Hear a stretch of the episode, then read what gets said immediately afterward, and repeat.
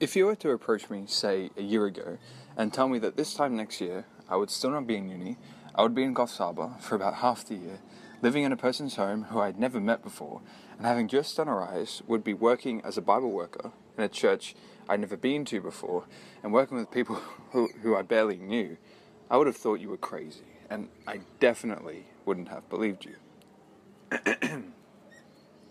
I guess at that point in my life, I wasn't willing to put off uni for a year, leave home, and spend what turned out to be the whole year living in New South Wales. I would have been quite content to stay at home, to study, where I could stay with my family, my friends, and my home church. Sure, I wanted to aim high, but I wanted to do it in the comfort of my own home. You see, that was my comfort zone. And we all have a comfort zone. Some people, uh, are, some people's comfort zones are small, and others are smaller, but we all have them to some degree. But what is a comfort zone? Well, a comfort zone is a behavioral space where your activities and behaviors fit a routine and pattern that minimize stress and risk. Or, in, in simple terms, you could define it as this simply things that you find comfortable, activities that you find easy. Now, some people's comfort zones are definitely smaller than others, as I said before. For example, personally, I find exams a pretty nerve wracking experience. My heart pulls a, t- a Titanic nearly every time I have to take one, you know, kind of like splitting in half and plunging down to the depths of the Atlantic. but I know people who are so calm when they go into exams. Too calm, it seems. I'm sure you know people like this as well. Not having a care in the world, even during the most stressful of circumstances. Now, not always, but often I find that these people aren't as calm when the results come back and they see their grades, and the one thing they're not feeling is comfortable. Now, exams is this for me, and I'm sure you have your own examples. But what I take from this is that there's always something that pushes us out of our comfort zones, whether it's doing the exam or getting the results. No matter how big or small, or whether it's in our control or not, there is always something that we're not comfortable with. Now, it may be an exam, as I said before, or it may be something else. Maybe a leadership position in the church or at work, singing in public, perhaps, or traveling to another country. Maybe sharing your faith or public speaking. That's definitely a big one. I know I was terrified of public speaking. I still am. But the point is, there's always something to be afraid of. There's always something that pushes us out of our comfort zones. And we all have a comfort zone. But people don't really like stepping out of their comfort zones, myself included. And it's a shame, really, because there are actually quite a number of benefits if you do. Now, this whole idea of the comfort zone can be traced all the way back to around 1908, eight, sorry, when the psychologists Robert M. Yerkes and John D. Dodson were conducting experiments around comfort zones. And they came up with the idea of optimal anxiety. So basically, they discovered that the best productivity in many kinds of work happened when the person had a healthy balance between anxiety and comfort. Now, having enough stress to sort of get the, mer- get the work moving, bring it along, and also bring about the best quality of work but not too much stress, so that the high anxiety levels hinder the work ethic. And this space is called optimal anxiety, which is interesting because the study shows me that there are definitely benefits to leaving your comfort zone. But it got me thinking what does the Bible actually say about leaving your comfort zone? And are there any spiritual benefits for leaving them? Well, in Matthew 14, we find that Peter is given an opportunity to literally step out of his comfort zone. It is a story most of us should be familiar with. When Jesus gives Peter the chance to walk on water. Now, just prior to this, Jesus had performed the feeding of the 5,000. And just having witnessed this incredible miracle, the crowd is abuzz and excited. But Jesus obviously doesn't want his disciples to indulge and this excitement because immediately, the Bible says, Jesus sends the disciples away to the other side of the lake and deals with the crowds himself. The disciples head off, and Jesus reminds behind to pray, presumably for his disciples. The story moves on, and a violent storm breaks out over the Sea of Galilee, and the disciples are caught right in its midst. And our story today picks up in verse 25.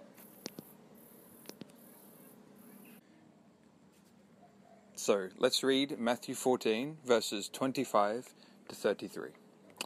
Now, in the fourth watch of the night, which is which is probably around 3 to 6 a.m. in the morning, so it's still probably pretty dark, Jesus went to them, walking on the sea. And when his disciples saw him walking on the sea, they were troubled, saying, It is a ghost, and they cried out for fear.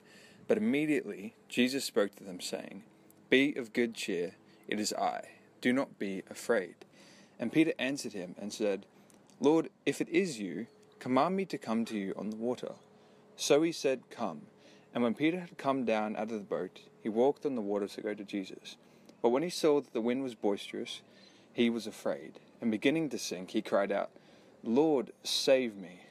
And immediately Jesus stretched out his hand and caught him, and said to him, O you of little faith, why did you doubt?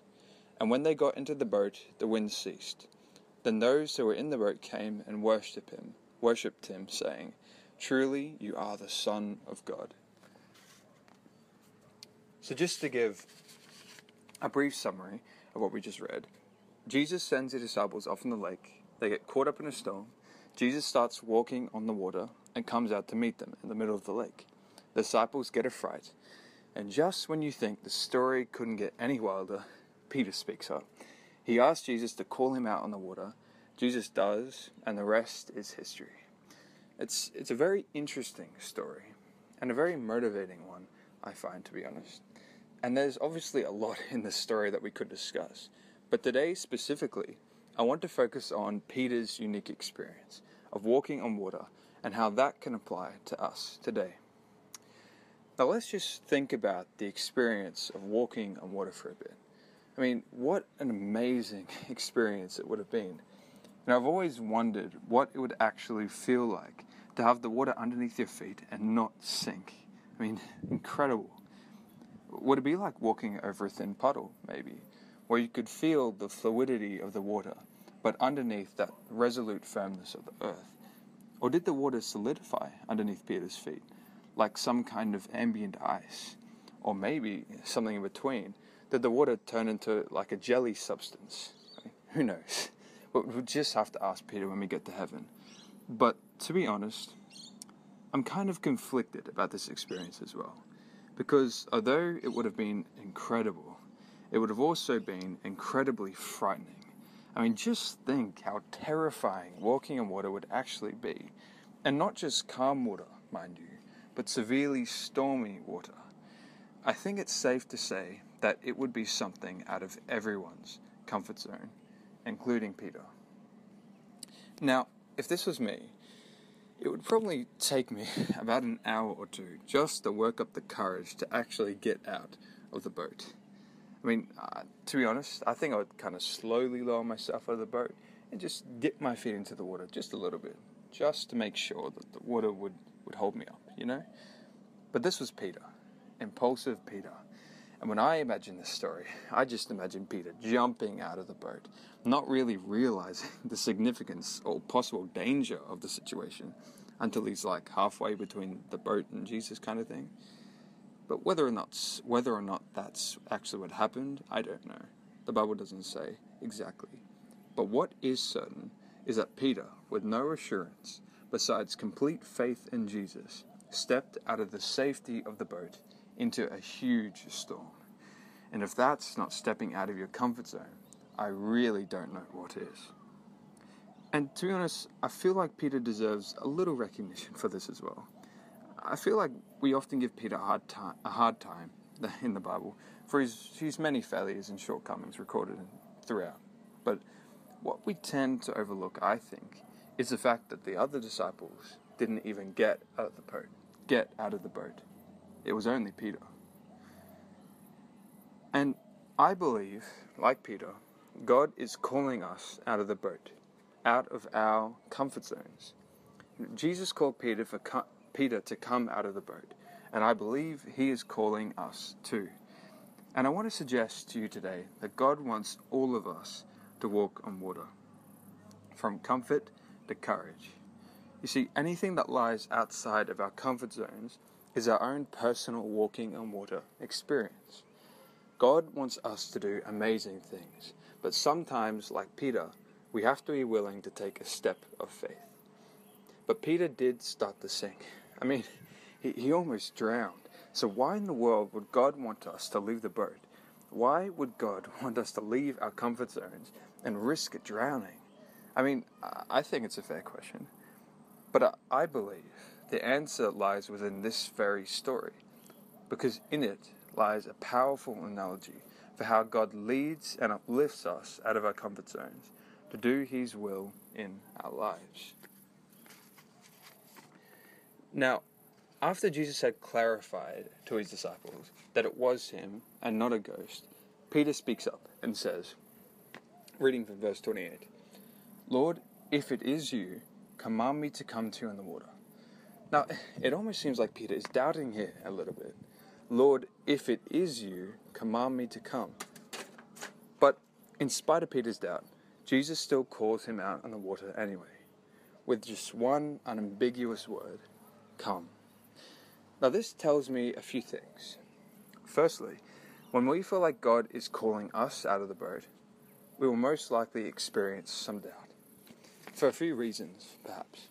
Maybe we think we just honestly can't do it, or we're scared of the approaching storm, or the devil, perhaps, is throwing doubts and words of discouragement at our hearts and minds. It can be a many number of things. But in spite of that doubt, Jesus still calls us, us out onto the water like he did Peter. And if we are wrestling with God's calling, if we are wondering, wondering what God wants us to do in our lives, we can ask God to make His plan plain and pray that God reveals His will to us. And just like He clarified with Peter, He will do the same with you and with me. Now, I know I, I've experienced this time and time again. I doubt and I wonder about God's calling. But I petition it to God, and He always comes through. He always gets me to hop out of the boat. Don't let your doubts or lack of faith stop you from getting out of the boat. God will provide. But just because God clarifies that it is His will, it doesn't mean that all our doubts will go. Not straight away, anyway. You know, Peter was still lacking in faith, and he still fell. You know, I remember when I felt like God was calling me to Bible work. And I was excited, sure, but I was also very nervous. And I had plenty of doubts. But it wasn't until I stepped out of my comfort zone and started doing Bible work that a lot of my doubts left. You know, sometimes we need to take the first step of faith. We may doubt all the way, but sometimes it's not till you call out to Jesus and take that first step of faith out of the boat to completely realize that this is what God is calling you to do. Let's read, let's go back, sorry, to verse 29 and 31. I'll read the, reread them again just to keep the, the verses fresh in our minds. And it says this, verses 29 to 31. So he said, Come. And when Peter had come down out of the boat, he walked on the water to go to Jesus. But when he saw that the wind was boisterous, he was afraid, and beginning to sink, he cried out, saying, Lord, save me. And immediately Jesus stretched out his hand and caught him, and said to him, O you of little faith, why did you doubt? Know, we almost face the fact that Peter started to sink. Now I'm going to take a leap of faith here and suggest that walking in water is not the easiest thing to do in the world. As we discussed earlier, I mean, it would be a frightening experience. Incredible but still frightening, especially amongst a storm. And I guess if you think about it, walking in water is not really physically possible, is it? It's, it's something Jesus has to do for you. I mean, Peter by himself could not walk on water. The only thing keeping him above the waves was Jesus. And so, it's the same for us. Stepping out of our comfort zones is going to be a challenging experience, even scary at times. But God will help us out of our comfort zone. And as I said before, the only thing keeping Peter above the waves was Jesus. I mean, you can imagine Peter. just walking along, taking in this awesome experience, until some pride starts creeping into his heart. Maybe he turns back to the other disciples that gloat, perhaps. But then he starts looking at the storm, the howling wind, the crashing waves, and he starts to fear. He starts to doubt. But whatever happened, Ellen White makes this statement. He took his eyes off Jesus. You know, when Peter's, Peter took his eyes off Jesus, he started to sink. And when we are out of our comfort zones, doing things we find challenging and frightening, keeping our eyes on Jesus is the only thing that will get us through. So long as we trust and keep our faith in Jesus, He will give us the strength and the ability to get through whatever He calls us to do. But sometimes, like Peter, we will fall. I mean, we're human after all. Sometimes, in the midst of the storm, we lose sight of Jesus and start to sink. But the awesome news is, Jesus doesn't leave us to drown. Let's all turn to Isaiah 43, verses 2 to 3a, and we'll just read the, the first half of verse 3. And it says this When you pass through the waters, I will be with you, and through the rivers, they shall not overflow you. When you walk through the fire, you shall not be burned, nor shall the flames scorch you. For I am the Lord your God, the Holy One of Israel, your Saviour. God doesn't leave us to drown in our hardships, to drown in our shortcomings and failures. He promises that when we pass through the water, or when we pass through the waters, even the stormiest of waters, God promises that He will be with us. Could we all turn to 2 Corinthians verses 12, verses 9 through to 10? And it says this And he said to me, My grace is sufficient for you, for my strength is made perfect in weakness. Therefore, most gladly I will boast, rather boast, in my infirmities, that the power of Christ may rest upon me. Therefore, I take pleasure in infirmities, in reproaches, in needs, in persecutions, in distresses, for Christ's sake. For when I am weak, then I am strong. I think this is one of the main reasons why God actually calls us out of our comfort zones to give Him glory. First of all, let's break down this. Let's break down these couple of verses. So, first of all, God's grace is sufficient. You know, God may not always provide the strength when we want it, but He will always provide it when we need it. You know, this has been my experience anyway, through throughout Bible work and ministry. And through our weaknesses, God's strength shine through. You know, as I said before, walking on water is not the easiest thing to do. I mean, we, we talked about how impossible really it is without the help of Jesus. And so when people look at us stepping out of our comfort zones, doing incredible things for God, they see that it's not us, it's God. The only thing keeping Peter above the waves was Jesus. And the only thing that's getting us through the hardships and trials of stepping out of our comfort zones is Jesus. And so by us just doing whatever it is outside of our comfort zones, it actually gives glory to God. And I think that's awesome. Is calling us out of the boat. God is calling us to take a step of faith out of our comfort zones, from comfort to courage. Now, did you know that the root of the word courage actually came from the Latin word cor, which is actually Latin for heart?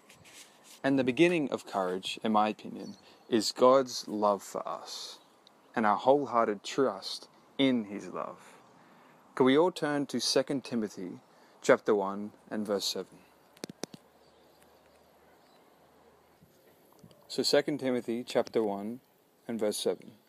And it says this For God has not given us a spirit of fear, but of power, and of love, and of a sound mind. What a wonderful promise. Because of God's love, because of God's big heart, if you will, we don't have to be afraid. I mean, how incredible is that? Because if you really think about it, discouragement is just heartlessness, a lack of heart to continue on. But because of God's love and our trust in His love, it gives us the strength to step out in faith without fear. I truly believe God's calling a generation to take a step of faith outside of their comfort zones. And imagine, just imagine, if the whole church stepped out of the boat. We would have a people walking on water, keeping their eyes firmly fixed upon Jesus. Just picture that in your mind for a second. It's powerful. That is really powerful. You know, it reminds me of the apostolic times, to be honest.